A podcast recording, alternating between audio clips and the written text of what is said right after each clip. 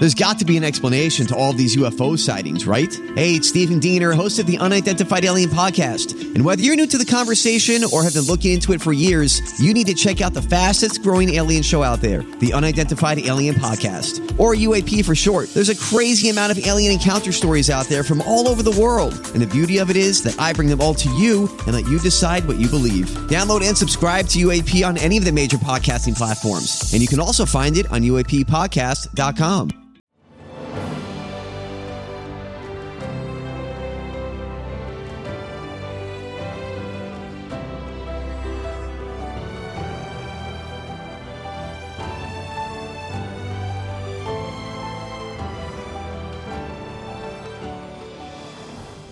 Welcome to the newest episode of Beyond the Fame with Jason Fraley. I'm your host, Jason Fraley, picking the brains of the top filmmakers, musicians, and artists of our time. The Manhattan Transfer performs its fiftieth anniversary farewell tour live at Strathmore in North Bethesda, Maryland this Friday. I spoke to longtime member Janis Siegel about the group's greatest four-part harmonies that dominated the Grammys in the eighties and wowed millennials with an appearance on T V's Home Improvement. Hey, Janis Siegel. Hey, thank you so much for joining us on W T O P. My pleasure, Jason.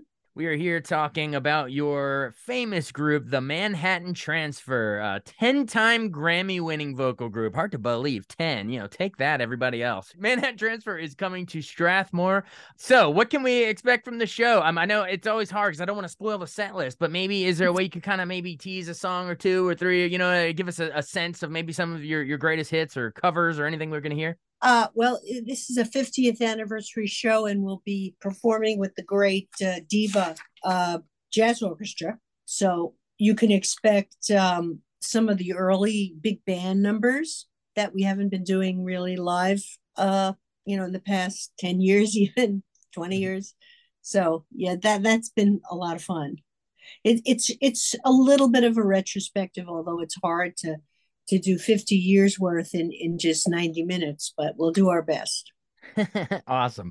Well, since it is sort of a retrospective, let's, let's, let's go through a little of the retrospection, if you will. Uh, how did remind our listeners how, how the group uh, formed originally? Uh, we got together in seventy-two, which would make us fifty years old. There you go. And that makes sense. Doing the math. Yeah. Do the math, baby. Uh, and yeah, we, we met uh, in Manhattan, hence the name. I think there was like an earlier version that Tim Hauser had, but but your group, the actual group we've come to know and love that is celebrating fifty years was the one that was formed in seventy-two. Yes. Got, gotcha. Gotcha. Yeah. All right. I mean, do you, can you, could you shed a little light on how, how you met Alan Paul and, and Laurel Massé and, and Tim Hauser? Like how, how did the group come together? Tim, Tim was a cab driver, and he actually picked up Laurel in the cab, and I also met him through the cab, funnily enough. So that's kind of a wacky story. Then um, Tim and I and Laurel found ourselves together, and we decided to uh, sort of reform a new iteration of the Manhattan Transfer, and we wanted a, another man. We wanted two men and two women to make it, you know, even kind of like the old vocal groups like the, the Pied Pipers, where you have a, that mixed gender sound. So uh, we found Alan uh, swinging on a rope on Broadway. He was in the uh, original cast of of Grease, uh, that, a new show that opened up in nineteen seventy-two on Broadway. Some new show that no one had yeah. heard of at the time, and now we all know. Yeah, it. Well, now we all know it. Who it's did he play? Of- what role was he playing? He was um, Teen Angel. Oh, he was the Teen Angel. All right. He was Teen Angel. It was actually a double role. He was Johnny Casino and Teen Angel. Ah, okay. And then in the movie, who was it? Was it Frankie? Uh, what's it? Frankie Avalon? Avalon played, did his his role, yeah. Right, the beauty school dropout, that whole thing. Right, that's exactly. Awesome. um, well, uh, I know you have a slightly different uh, lineup now, right? Yeah. Well, Tim Hauser, our founder, passed away mm-hmm. in two thousand fifteen. So um, sadly, we miss him terribly, but uh, we have a wonderful bass singer, Trist Curless. It's been with us uh, for, he, Trist was actually subbing for Tim when, when Tim was ill. So um, Tim, Trist has been with us quite a while. And that's, that's that. It's Cheryl Benteen, myself, Alan Paul, and Trist Curless. And the, again, the fabulous Diva Jazz Orchestra. Absolutely.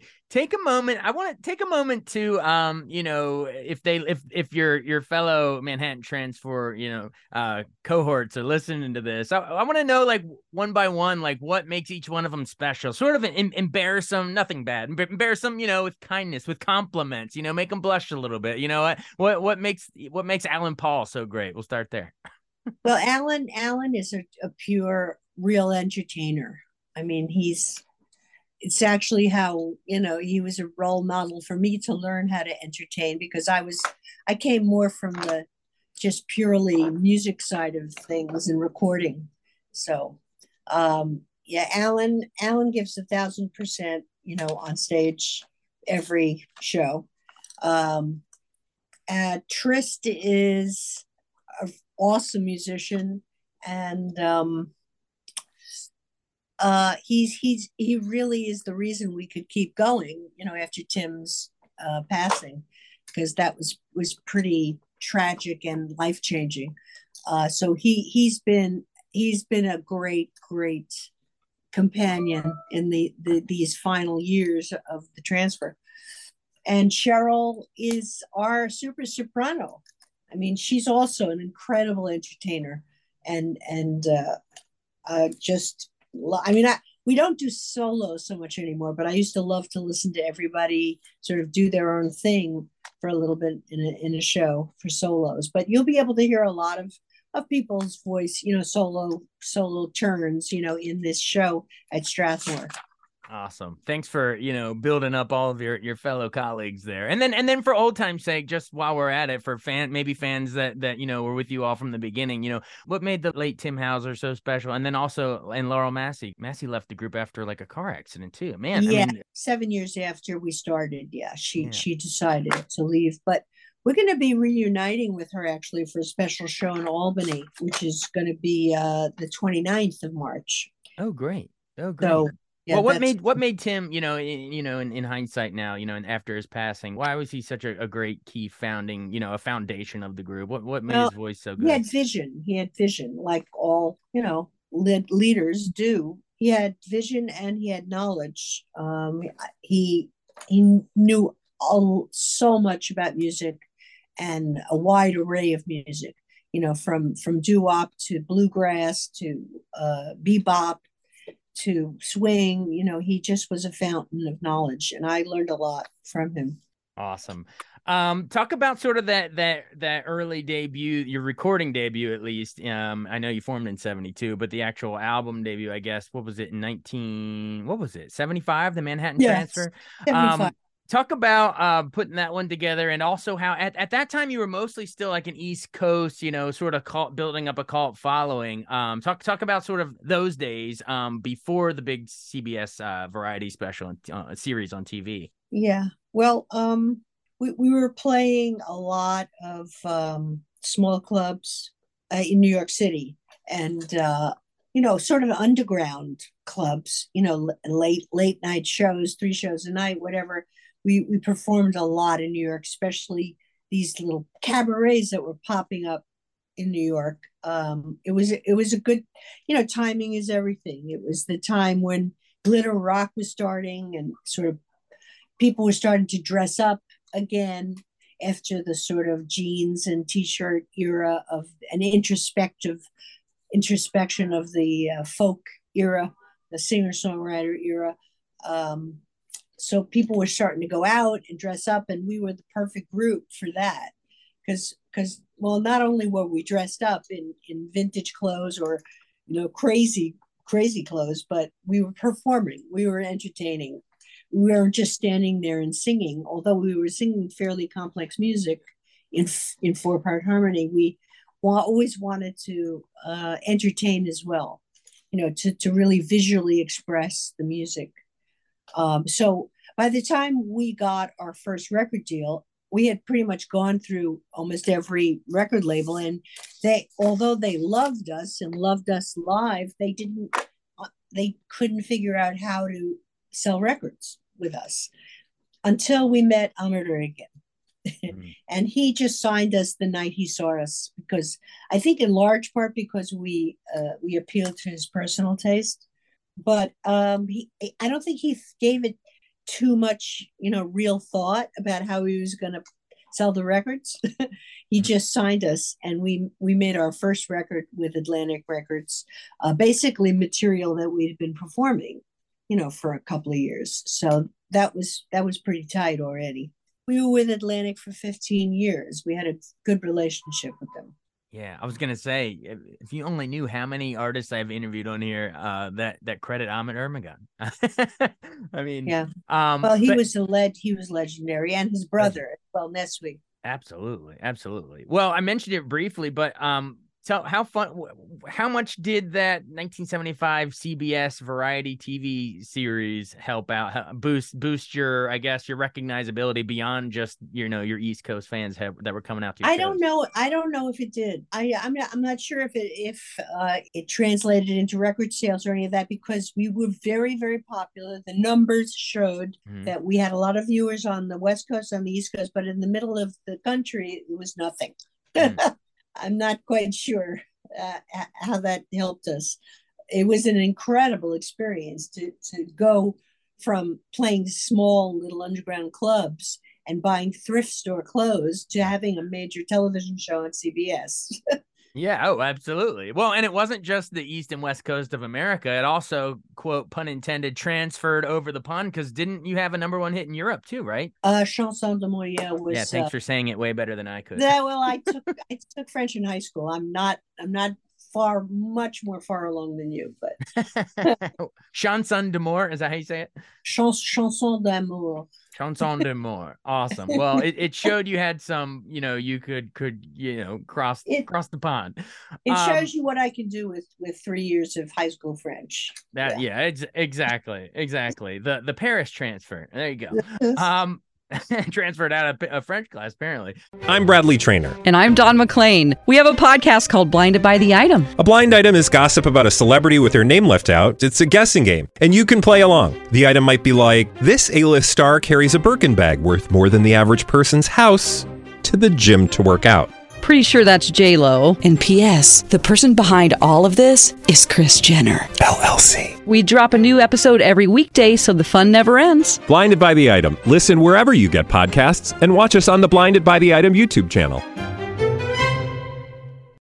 Um, well, uh, and I'm trying to remind some of our listeners some of the, you know, the actual individual tunes they might recognize too, because didn't wasn't what was your, the first um uh was Birdland? Was that the first Grammy you won? Uh, that was the first Grammy, yeah. Actually, we won two Grammys for Birdland. Uh, I won one for uh, Best Vocal Arrangement, and then later that evening, we won for uh, Best Jazz Vocal. Uh, yeah, so that was the first, yeah, nineteen eighty. nineteen eighty, and then as we mentioned, ten more followed. So we probably I won't yep. I won't I won't make you list all of them, but do you? Well, that's good, because I don't know if I can. Yeah, I mean. Boy from New York City, Nightingale Sang in Berkeley Square, Until I Met You, Corner Pocket, Route sixty-six, Why Not, Vocalese was, I guess, an album, Another Night in Tunisia, Brazil, Sassy, uh, this, and and we could go on and on. Um, we could, we could go on. um, not just Grammys, but everything else. What was it like getting inducted in the Vocal Group Hall of Fame? I guess that was in ninety-eight.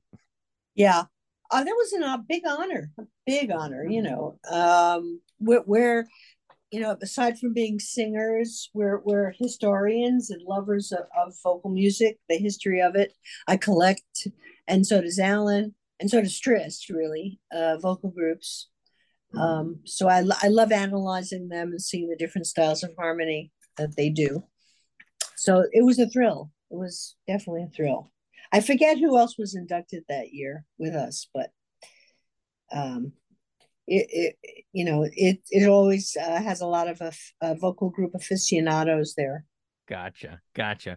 Well, I'm also, in addition to, you know, a music fan, I'm also a huge, you know, movie and, and T V fan. So you probably know where I'm going with this, but I want to ask you about a couple of the, you know, Manhattan Transfer's guest appearances on other shows and movies and things. So I will never forget seeing you all in that Christmas episode of Home Improvement with Tim Allen, and uh, they, you're on the set of Tool Time, coming on and singing. Uh, what was it? Santa Claus is Coming to Town, and It Came Upon a Midnight Clear. How exciting! Exciting was it to be on the set of Home Improvement with the, I mean, that show was so red hot at the time you came on there. It was, it was, it was great. And uh, what's his name? Tim. Tim Allen. Tim Allen was was was wonderful. Yeah, really. They they made us feel very special.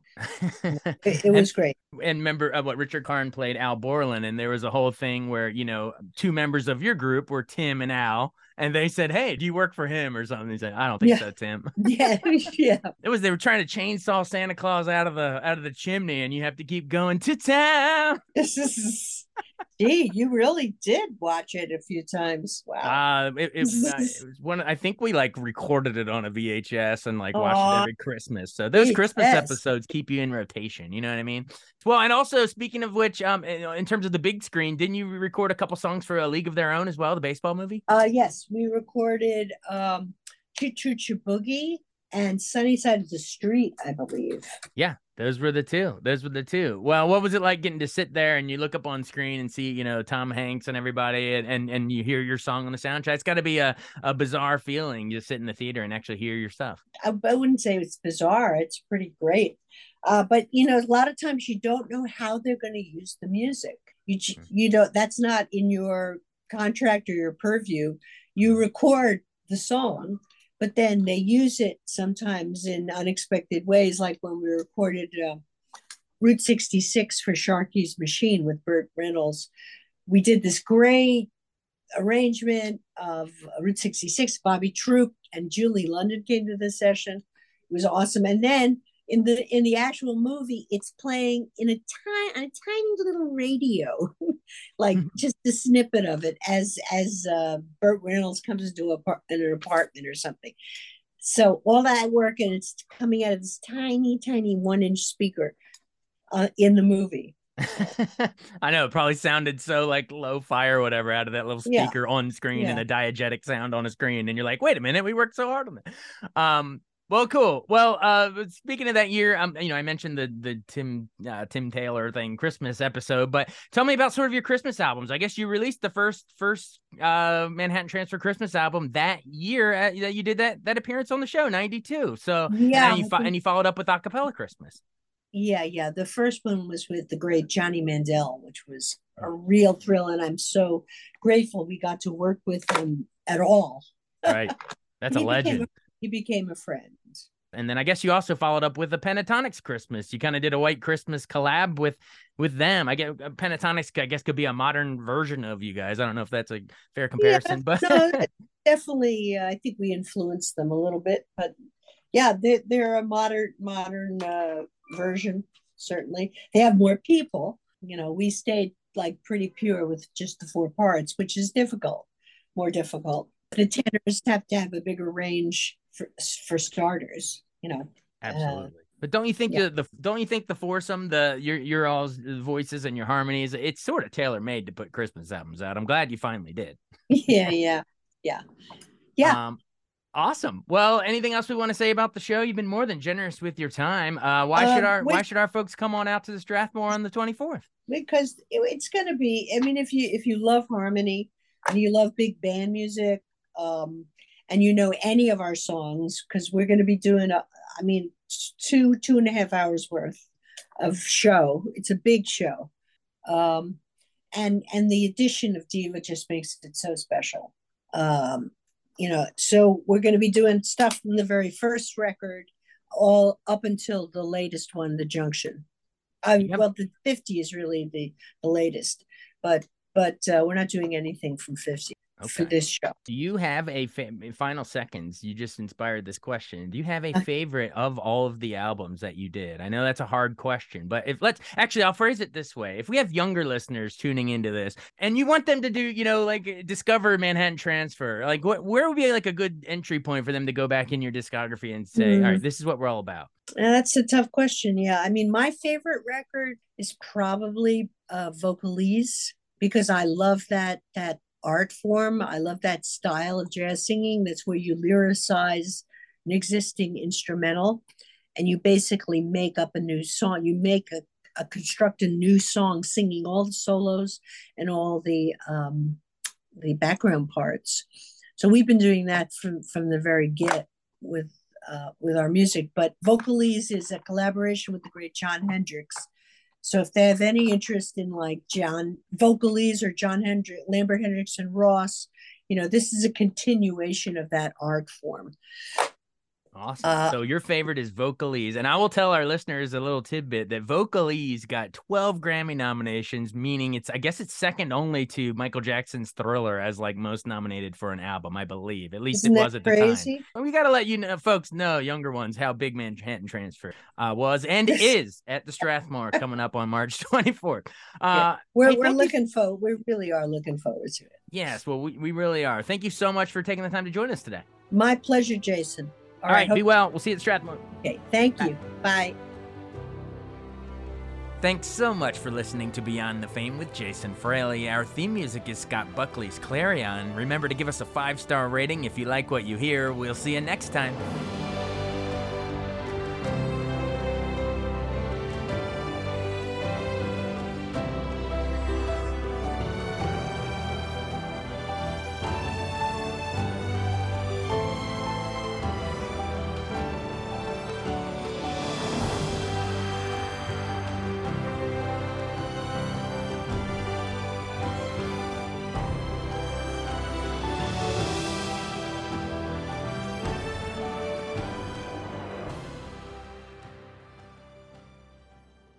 I wanted to take a second to tell you about an app I really enjoy. Living in the D C area is great, and Podcast D C gathers all of the local shows that I like all in one local app. Health, sports, local news, politics, and so much more. Podcast D C is the new local app with hundreds of D C area podcasts to choose from. I can earn exciting rewards just for listening and share the podcasts I love instantly. Available in the App Store or in Google Play, listen local with Podcast D C.